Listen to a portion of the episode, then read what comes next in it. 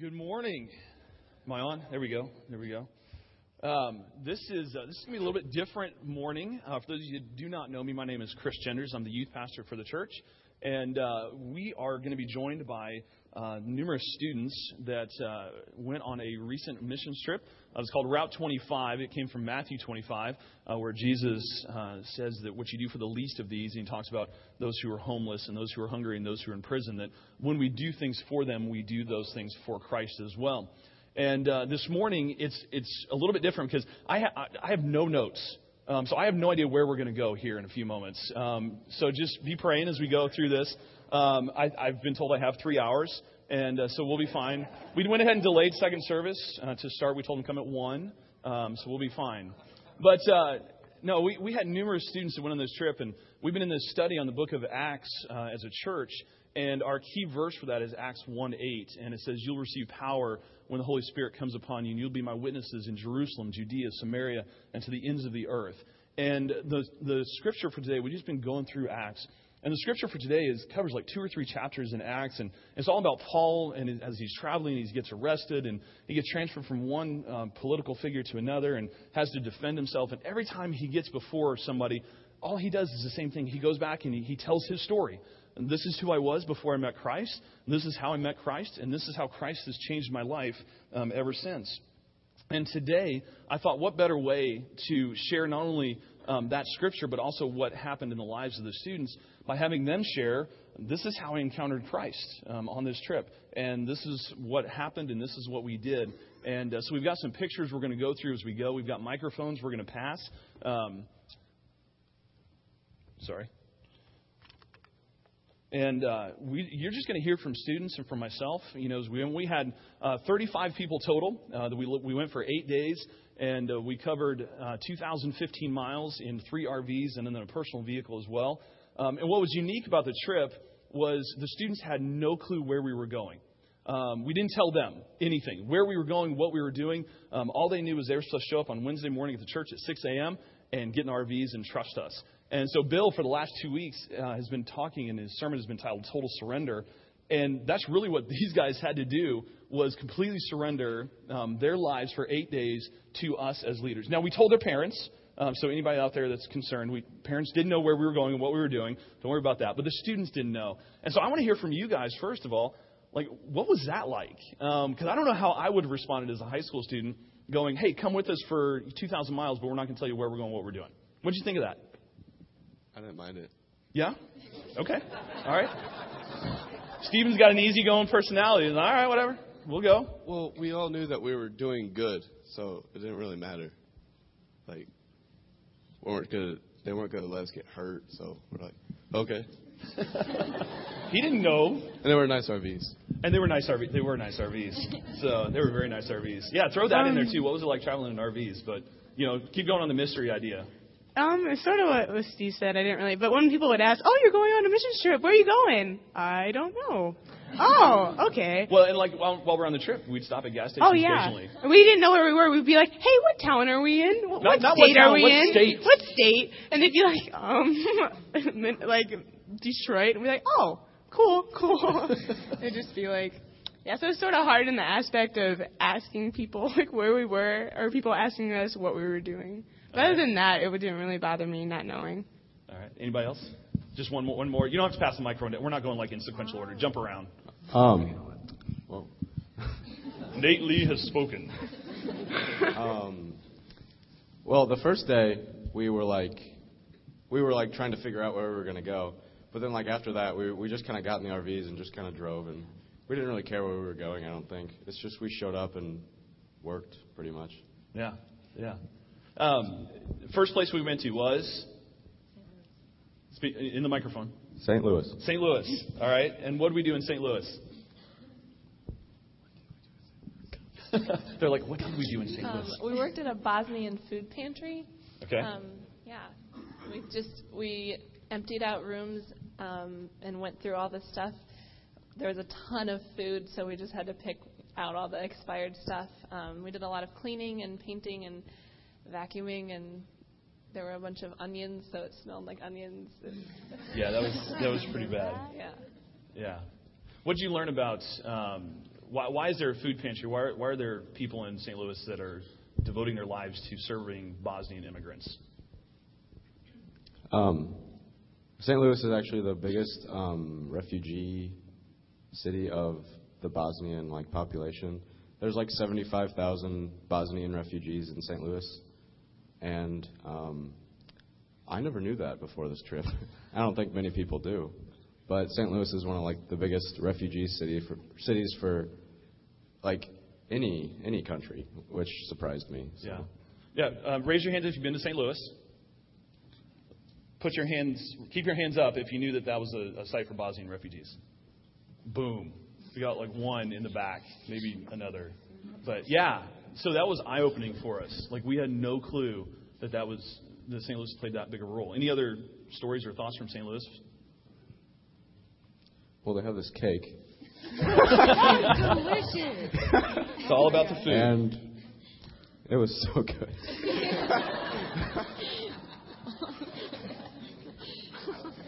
Any, anything more profound than Um, that, maybe?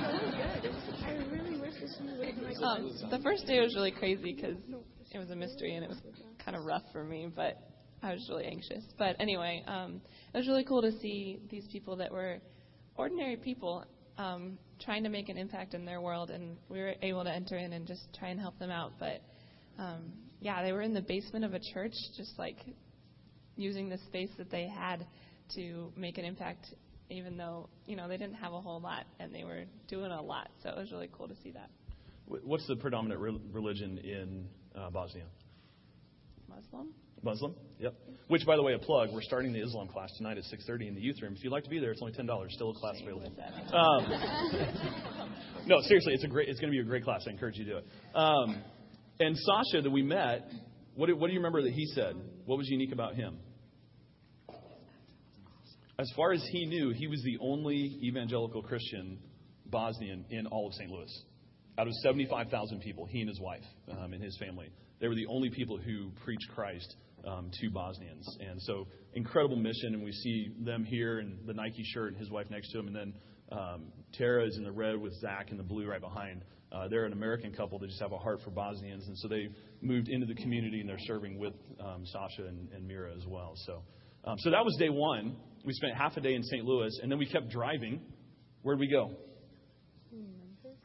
Into the microphone. Memphis? Memphis. Is, are, are we in class? Like, are you asking a question or are you giving an Memphis? It was Memphis. Yes, yes. And what do we do in Memphis? Somebody that hasn't talked yet. Um, I got it. I got it. Oh, Leslie jumped in. All right. Um, sorry, I lost my voice. I was at camp this week. Um, uh, in Memphis, we went to an urban farm in like the middle of the city, which um, I think it was at a school, right? It was at school, and um, basically what they did there was they taught kids how to um, use the resources that they have around them to um, survive off the land, kind of, because you know inner city kids they don't get that a lot. So that was really cool. We basically just um, worked outside in greenhouses and just like um like wheeled around wheelbarrows all day and like hauled dirt and got all dirty and sweaty and gross and it was really hard but it, it was fun too Yeah, So. and and I got to give props to you know Central Illinois youth because we worked in these greenhouses, and my pictures on my screen here are a little bit off, but there's like four of these big greenhouses and then gardens in between, and we overhauled three of those in the one day we were there. And at the end of the day, we were talking with the guy that runs the urban farm, and he said, you know, I've had two other groups that are this exact same size, we're here the exact same time, and uh, of length length of time, and those two groups together did one greenhouse, and your group did three plus um, in one day. And so props to these guys and all the others. So please.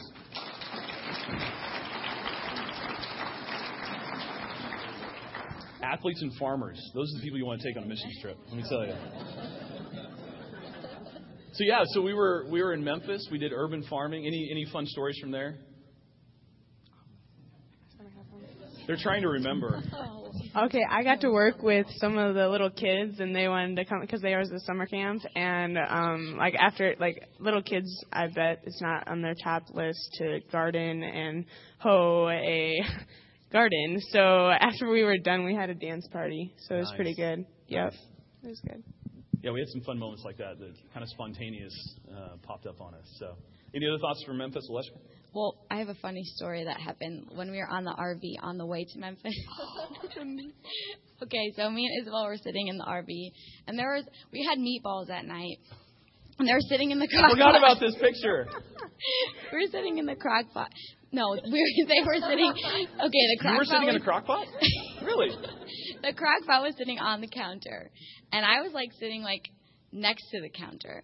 We went over a really big bump, and the crock pot just fell on top of me, and like the meatball just spilled everywhere. I had it all up my side and like on my back. and um so like we had all three RVs had to pull over and like had to open the open the trailer so I could get my clothes. And like we we were sitting there for a good 20 minutes like waiting for them to like finish cleaning it up.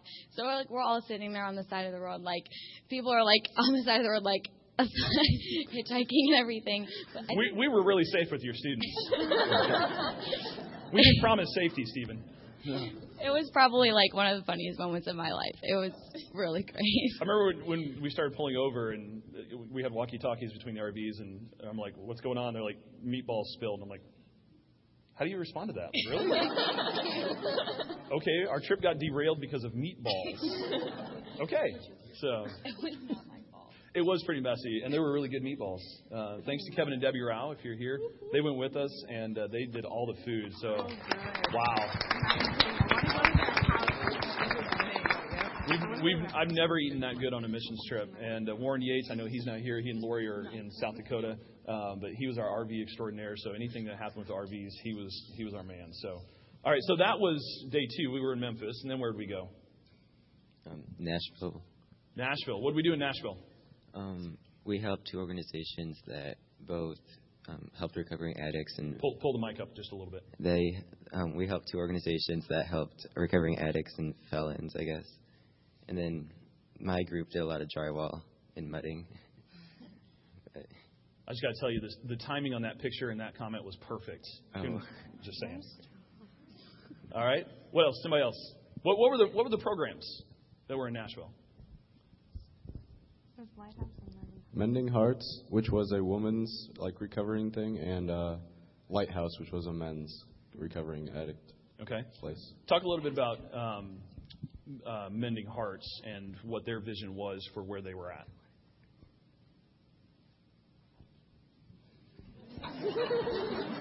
Let me rephrase the question. What was unique about how Mending Hearts was approaching their ministry as far as the buildings and the style of ministry and where they were located? Okay, let me take this one. So, Mending Hearts is an addiction recovery program for women, and they they were smack dab in the middle of an area where drugs were still being trafficked, where gangs still resided, and these are women that are coming out of that environment, coming out of prison, um, trying to get their feet back on underneath them, uh, get back in life. And this organization had the vision to buy multiple homes and properties around like a, a central block. And so they had this kind of community of light in the middle of darkness.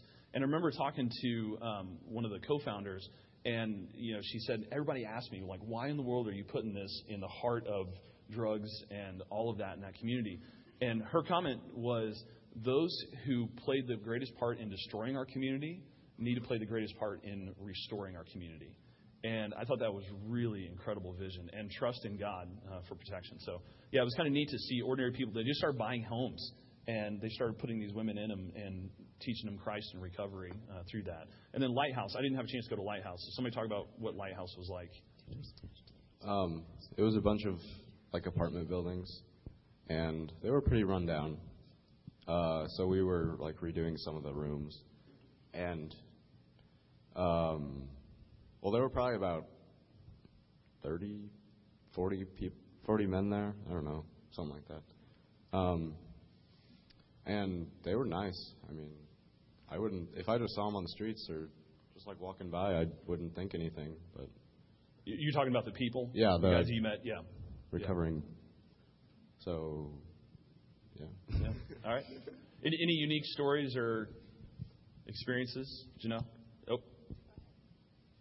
Um, there was a big dumpster, and they were getting rid of TVs, and um, we could break them, so we kind of threw them and broke the TVs.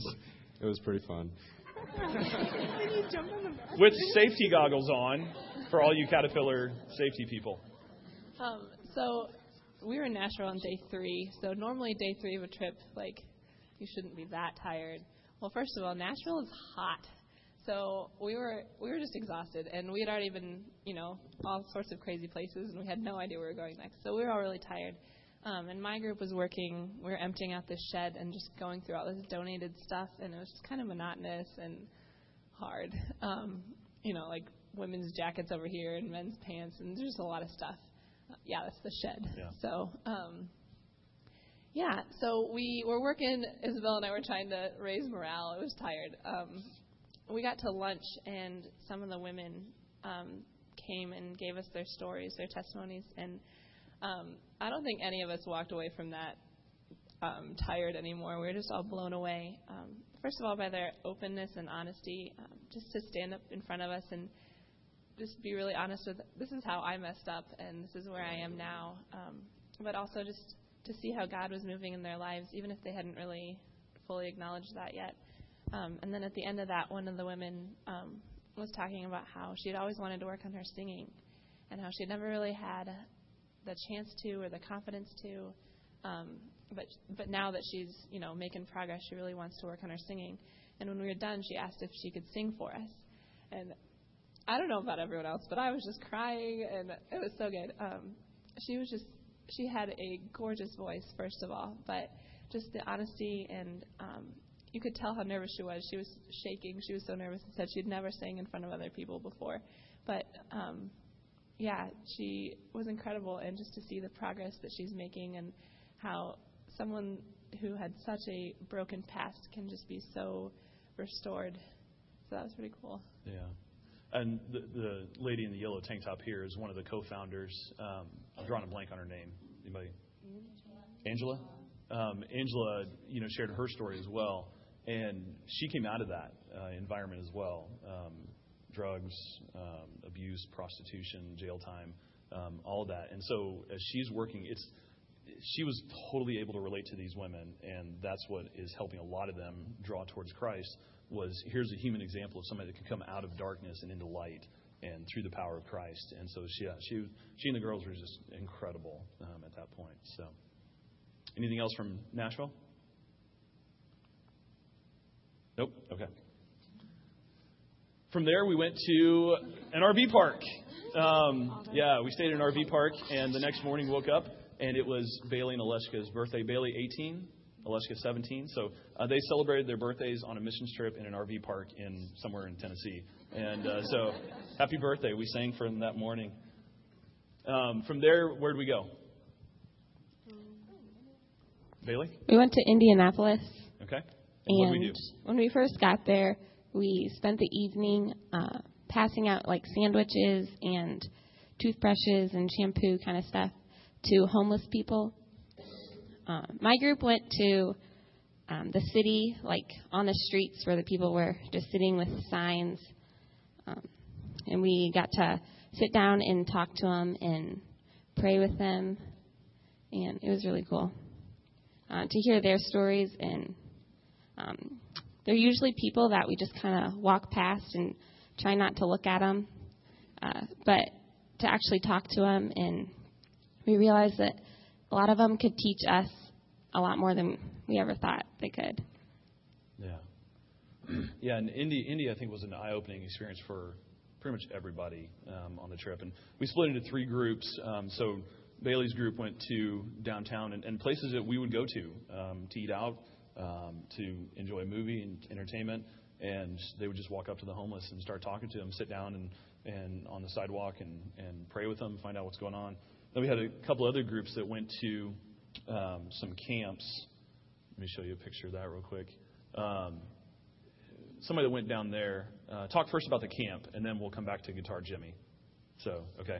Um, so, talk about the camps. What, what, what did you expect when you heard we were going to a camp, a homeless camp? Well, honestly, I kind of just expected a bunch of people like sitting around like nothing really like too fancy or anything. When we got there, I was kind of blown away because these people were like building themselves cabins and like I don't remember how big it was. The cabin that he was making it was like 16 by 16 by 18. 16 yeah. by 18 feet. He was just building a cabin like back in the woods, like next to an interstate, which we drive on every single day, you know, and like you never think about that. You drive on an interstate and you never think that there might be people back there. Can, can we pause there for a second? How many of you driven I 70 through Indianapolis? You drove right over a homeless camp of 50 people in the woods down by the river. And until this trip, I had no idea. I've, I've been to Indianapolis countless times, and I had no clue. And I know for, for me as a driver, it kind of changed my perspective. I was talking to Kevin Rao later on the walkies, and we were driving over bridges in, in cities, and there would be woods, and we're like, are there people down there? It, it completely changed our perspective on it. So, yeah. You want to talk about Guitar Jimmy? Yeah. Um, okay, well, we were um, when we were down at the camp. There was this guy named Guitar Jimmy, and um, the reason um, the reason he was called that was just because he really liked to play guitar, and that was like basically the only thing he had. And his name was Jimmy. and his name was Jimmy. and his name was Jimmy. Um, but um, we were talking to him, and in that picture, um, he was praying for us. We were like he had just been talking to us for a while, and he asked if he could pray for us, and um, so we all got in a circle, and his hands were like so filthy, but he grabbed us by the hands and like um, started praying, and he was just like so passionate about God and so on fire for God and so in tune with what God had to say. And I was just completely blown away. I just started bawling because it was incredible to realize that someone that had absolutely nothing would be desiring to pray for me and pray for blessings on me instead of the other way around.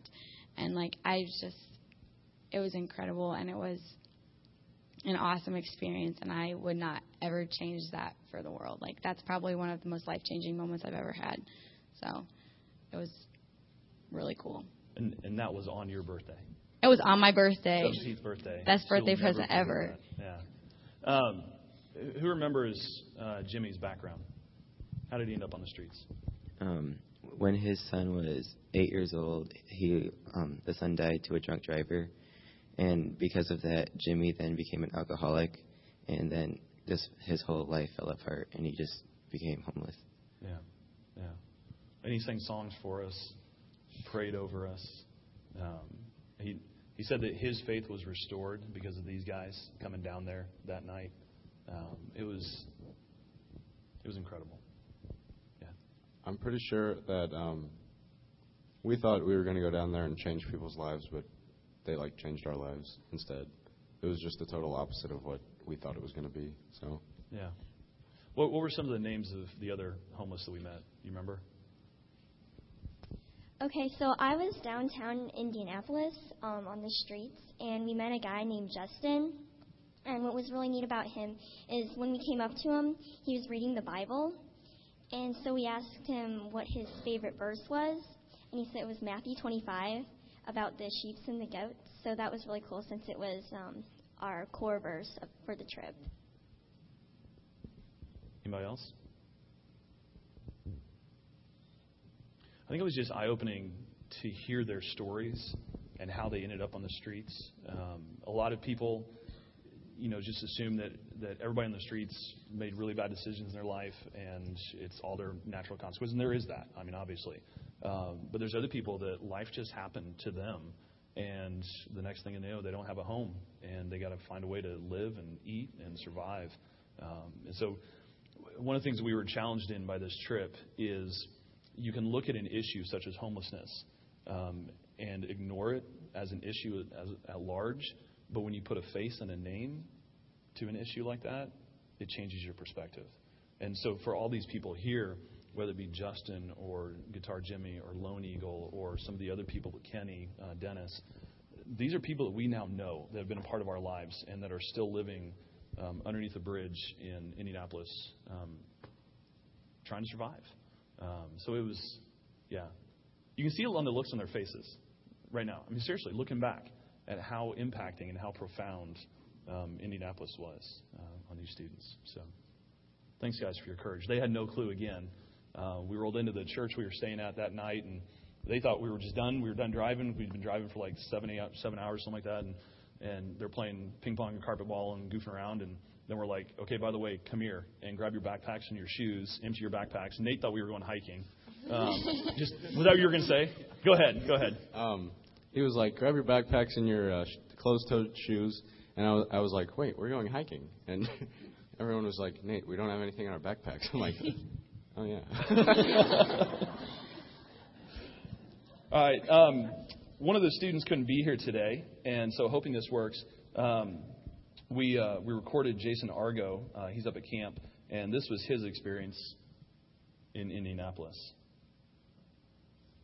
Uh, one of the places that impacted me the most was Indiana, and that was because uh, I got to meet this guy named Targoon. He was uh, he's a homeless guy who was used to be an ex-teacher, and he worked for the Air Force. And he seemed like he was just going down the road for Christ, but then he uh, his his eight-year-old son died in a car crash, and he became an alcoholic. And you could tell the alcohol had hurt his brain because when he talked, he was uh, a little slower. And but you can tell he still had a passion for God, even when all he had been through all that. So it was really cool when we talked with him because uh, he kept bringing us back to God, and that kind of made me realize that how many times I need to bring situations in my life back to God. So it was really interesting. He uh, had this guitar, and he, he sang songs together. He used a Kroger guitar as a pick. It was kind of funny. Uh, the coolest part uh, talking to him was ev- after every single song he was saying, like, Jimmy, you are you're pretty awesome. And he was like, no, no, guys, our God is awesome, and that just really touched my heart. Um, Andy Luden down here running the camera uh, is a YFC intern. Uh, this this trip was um, organized through YFC. I mean, they did. Eric Potter did an incredible amount of work on this, and his YFC staff, and uh, we had the luxury of partnering with them. And so, uh, Andy went as our photographer and videographer, and uh, we shot this last Sunday night since Jason couldn't be here. So, give a round of applause to Andy, and really. Really to all the YFC. I know we've got um, Josh is here, uh, Bree is Ben in the crowd now. Um, they're YFC staff and interns, and um, we support Youth for Christ as a church. Um, it's one of our primary missions that we support here in our community, and uh, we love you guys. So thank you for the opportunity to partner with you. Give it, give it up for YFC, please.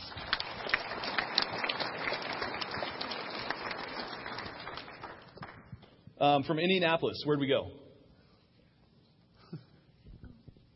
I'm going to guess Cleveland. you would be correct. All right, what do we do in Cleveland?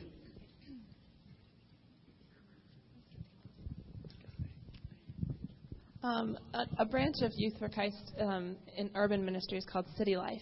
So we got to work with a pretty sweet guy named Johnny Fine. Um, he was really cool. He worked for City Life in Cleveland, um, just doing urban ministry. So we got to work on uh, the church where they do ministry. Um, we were painting a fence, and we also went to his house where he um, does a lot out of his house. He gets to have a, like a bunch of guys who um, just are really in need of a father figure, and um, he just lets them crash at his house. And um, so we were the girls were off painting a garage, and the boys were over being manly and destroying um, porches and killing possums. All right, stop there. For the parents and all the people that supported us through money and time and prayer, please explain the possum story. Well, We don't go around randomly killing animals on mission trips. I'm just saying. Um, well, we were taking out this porch. I don't know if there was a picture of it. I don't know. Um, Um, I think I got a picture of Aleshka painting the porch. Is that is that the porch? The porch was near this picture. kind of over here. Wait, over there. Um, and oh yeah, we were taking out this porch, and there was tons of junk like scrap metal and scrap wood and everything, two by fours and everything. And um, we were taking it out, and um, we found somebody was like, "Guys, there's a there's an animal in here." And so uh, Johnny Fine and Josh Frederick they go over there, and they're like, "That's a possum." And um, we saw it had a little cut on it, and it, it looked like it was to die. So the guy kind of hit it hard. and um, Multiple times. yeah. We believe it was rabid. Is not you know. Yeah, was- okay, clarify. We don't go around killing injured animals either. Um, you know, It was. it was rabid. Close. Like it was not a healthy animal. It was not safe, and so needed to be disposed of. And so, yes. Sorry, I'm just. It's like footnotes. I'm adding in. Your parents will never let you go with us again. Anything else, Isabel? Um, something that I found cool is at lunch, Johnny was telling us how um, a lot of the kids who went to play basketball um, were in gangs and how he would go into the gangs and try to get the teenagers or whoever it was out of the gangs by telling them, okay, jump me, don't hurt the kid. So I thought that was very cool. Interesting. Do you guys understand what she just said? Let me let me let me let me unpack that a little bit. Um, in a gang, you if you wanted to be in a gang or to get out of a gang, you had to either pay money um, or you had to to go through a jump or a beat down uh, where the gang members would just basically beat you to the point of almost death, um, and then you were excused from the gang. And so Johnny had a, a student who started going to Youth for Christ, wanted to get out of the gang. It was going to cost three thousand dollars. Johnny's like, I can come up with that money. We can find a way to get you out. And the kid said, No, I don't. I don't want to owe anybody anything. He said, I'll just take the beat down. And so Johnny tried negotiating with the gang leaders. He's, he knows all the gang leaders. He works with gang mediation all the time. Um, tried to get him out without the beat down. They said, No, we got to have a beat down. It's got to take place. So Johnny picks the kid up on the day of the beat down, drives him to the site where it's going to happen, tells him to stay in the car, gets out, and says, I'm here for the beat down. I'm going to take his place. And the gang leaders were like, What? I said, you, you said you needed a beat down. You didn't say it had to be him. And so beat me.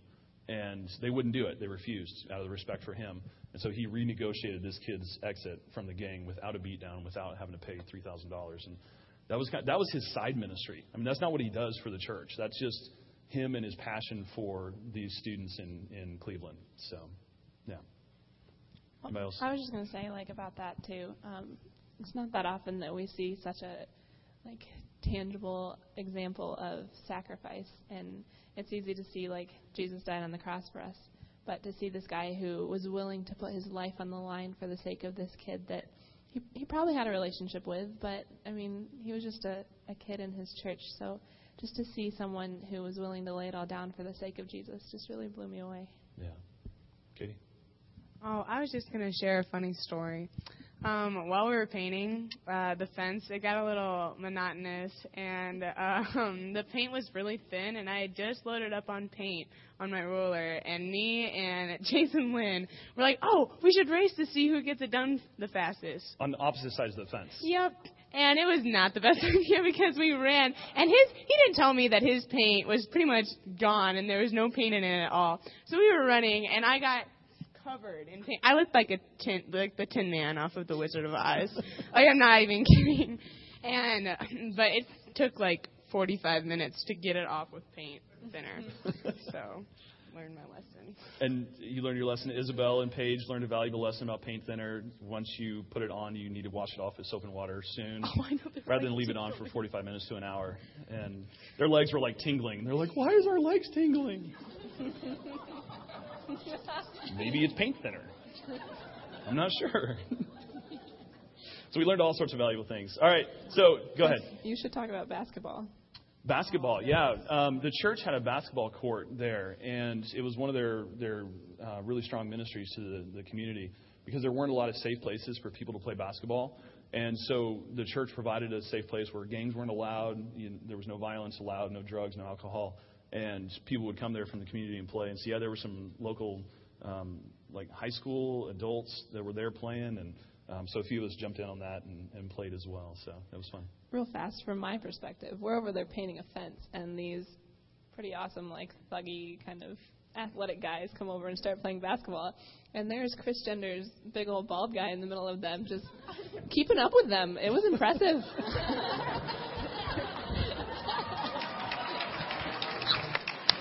I think you hurt his feelings. I got game. it was fun, and yeah, it was it was a blast. Just uh, you know, who, I mean, using basketball to, to reach people for Christ, you know, sitting on the sideline after a game and you've earned their respect by playing with them and sit down and start talking about their lives. And yeah, so I know that was something we all learned on this trip is you don't have to have like a seminary degree. You don't have to have any special training. Just what God has gifted you with and your personality and how you can reach people for Christ with that. So yeah, absolutely. You can keep that story to yourself, you know. Just kidding. Um, from there, we went to Detroit. Detroit, and actually not Detroit, but Hamtramck, um, which some people in the room know. Hamtramck is a city within the city of Detroit. It's surrounded on all sides um, by Detroit, so it's a really interesting community. Um, and there's a church there called Acts 29. If you know the, the Bible, Acts only has 28 chapters, and they call them Acts 29 because the church is still going on um, today. And so they, we did a variety of things there. So you guys talk about that. Well, first of all, what was unique about Hamtramck? Okay, grab the microphone. We were north of Canada. Exactly. Anybody know that Detroit geography? You're actually north of Canada, so that was kind of funny. Um, so we, we met some Canadians there, and they're like, "Yeah, we're from down south of the border." I'm like, "Mexico? what does that mean? Eh?" Um, no, they're from Canada. So yeah, that's unique. What else about Hamtramck? Well, there was like um, 50 different 50 different countries represented in like a two mile radius. Yeah. In There's only 3,000 homes yeah, in Hamtramck. but there was like 50 different languages being spoken like throughout the throughout the city. So that was really cool. Yeah. And what were some of the things we did there? Dressed up as Elmo. Dressed up as Elmo. Hold on a second. Oh, I don't know that one. There we go. Why did we dress up as Elmo? Um, to reach the little kids, like they would drive by and they'd just be out the window like, "Oh, Elmo!" Like just driving by, and we'd be like, "Hey." Okay, but there's more to that story than that. So keep going. Why, why Elmo? What, what did we do once they came up? Oh, well, The actual okay, so Elmo was there to kind of well attract the kids, but then also to raise awareness of lead poisoning in the old homes in Hamtramck.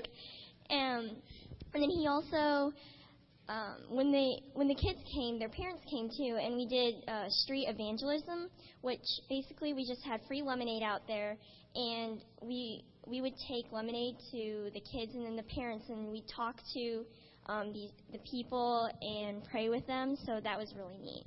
Yeah.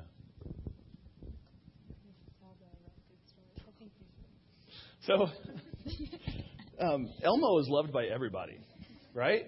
I mean, we had adults by themselves driving in their car would screech to a halt on the side of the road, jump out, and be like, "Can I get my picture with Elmo?" And sure, okay. Like, do you have kids with? No, I love Elmo. All right. Well, so towards the end of the day, we're winding things up, and you know, we're just out on the street. Like, I don't know if what we're doing is right or wrong. We're just there. We're talking to people. We're giving away stuff, and this cop pulls up, and I was like, "Oh no, we're in trouble." And he gets out. These two guys get out, and one cop comes up. He's like, "Hey, my niece loves Elmo. Can I get a picture of, with her, with him?" And I'm like, "Okay." So he's posing there with the picture, you know. And so then we're like, "Can we have some fun?" And they're like, "What do you got in mind?" I said, "Can you like arrest Elmo?" and I didn't want to picture. I didn't want to put the picture up. Like we have it, but I didn't want to traumatize any children. But um, we got permission from the student that was in Elmo costume. Maybe we'll have it for second service. Is that okay? Yeah. All right, we'll have it. Um, so they like threw Elmo down on the hood, and we got pictures of this. Handcuffed him, threw him in the back of the car, and like, yeah, it was fun. One of my favorite pictures ever is Elmo on the hood of a police car in Detroit. So. But we did more than just Elmo and lemonade lead poisoning. What else did we do? Um, in the morning, uh, some of us taught English lessons to some Muslim women who didn't speak much English at all. Some of them kind of none. Okay. And Others? Um, we also uh, a couple of us did a Jonah skit for like I would say 10, 10 kids. Or was there ten or ten-ish kids? And they were all from like there was some from Yemen, some from Afghanistan and Bosnia, and um, we played games with them the whole day. It was it was a blast. Yeah. It was good. And that was like a neighborhood backyard VBS program they were running. So then there were two other things we did as well. There's a big hint on the screen. Well, we did those signs for, um, well, like in the alleyways, the city, Hamtramck, they, um, you need to have your house number, like in the alleyway for the fire department and police, to, just to know which house it is. And none of the people could, I don't know if they couldn't afford it or they just Didn't do it. just didn't, yeah, just didn't do it. So they were doing this for free without even telling them. They were just going to go put them up just to be nice and Yeah. Yeah. and then um, we painted the whole outside of the building brown, and wow, that was hot. Um, the roof, you can see up there, um, it was probably 110. Like, wow, it was. I think Nate's scarred for life from the Hamtramck.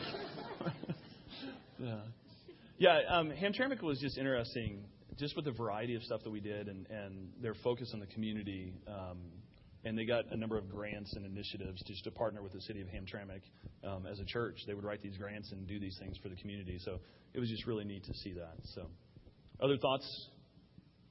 Funny. I, I'm Elmo getting arrested kind of tops all the funny stories. So.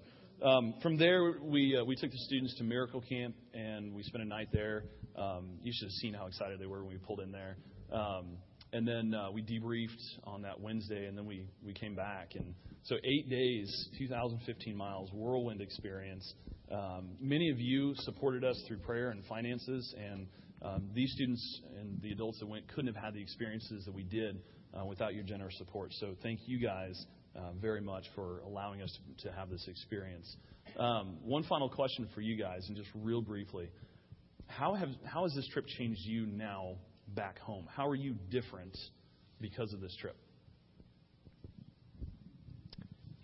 When I came home, um, I was like, what can I do with my life?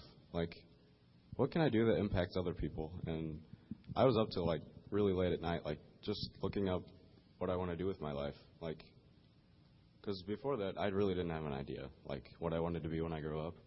But now, like, I have an idea that I want to like help people with like, you don't have to go far, or you don't have to go to Africa or South America or anything. You can just do it in your town, and it helps more than going somewhere far. I think.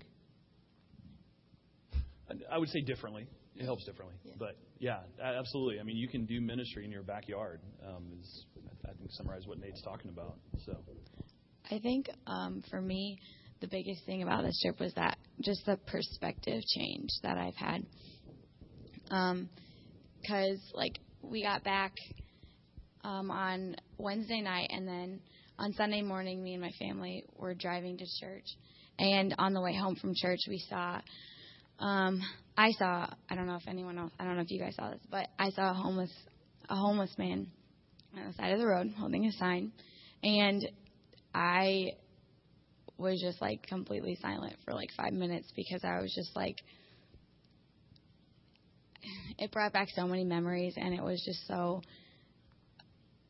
powerful for me to remember that there's so much work to be done here and that we can't neglect we can't neglect our own community to you know maybe go so far away you know and try to do missions other places but we have so much work here so that was my biggest perspective change i think yeah. Anybody else? Um, because of this trip, I am a lot more grateful for what I have and for what God has blessed me with. And I just have a, like Alishka said, um, a perspective change on especially the homeless. And I used to just generalize them, and they kind of became background um, scenery because of I used to be around cities a lot, and you just learn to ignore them. But now that I've like put faces on them, I know that they each have their own story and their own troubles. Um, one of the things, obviously, the core of our trip was talking about the least of these and how um, seeing Jesus in people that we might not see him in. And I think the thing that changed in me the most was the way that I love and the way that I see people. Um, just genuinely seeing people as like seeing Christ in people, um, whether it's my family or if it's the homeless guy in the street or my best friend or the person that is really hard to love.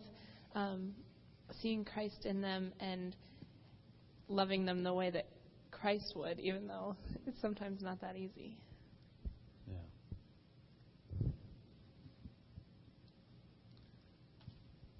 I think one of the things that our challenge to you as the church would be um, wh- what is your mission field?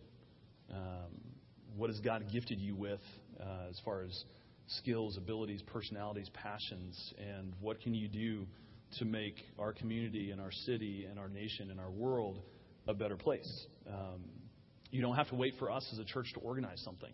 Uh, there's a number of opportunities just waiting out the doors of this church. And we would stand up here as uh, people from this trip.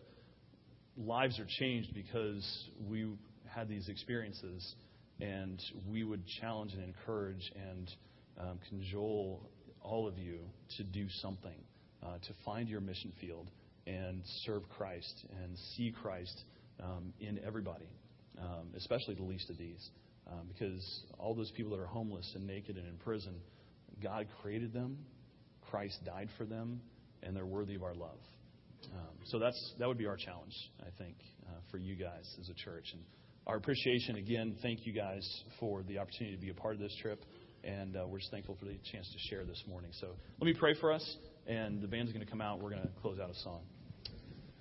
Father, we are incredibly grateful for those moments when our eyes get opened, when we see the world as you see it um, the good, the bad, and the ugly. Father, we're so grateful when you touch us and you break our hearts and you inspire us and challenge us and convict us to do something significant with our lives. Um, Father, I confess that I spend so much time um, doing things that maybe are, are kind of pointless um, and self serving. And I think all of us could echo that statement. Lord, open our eyes. Open our eyes to the people around us, the situations around us.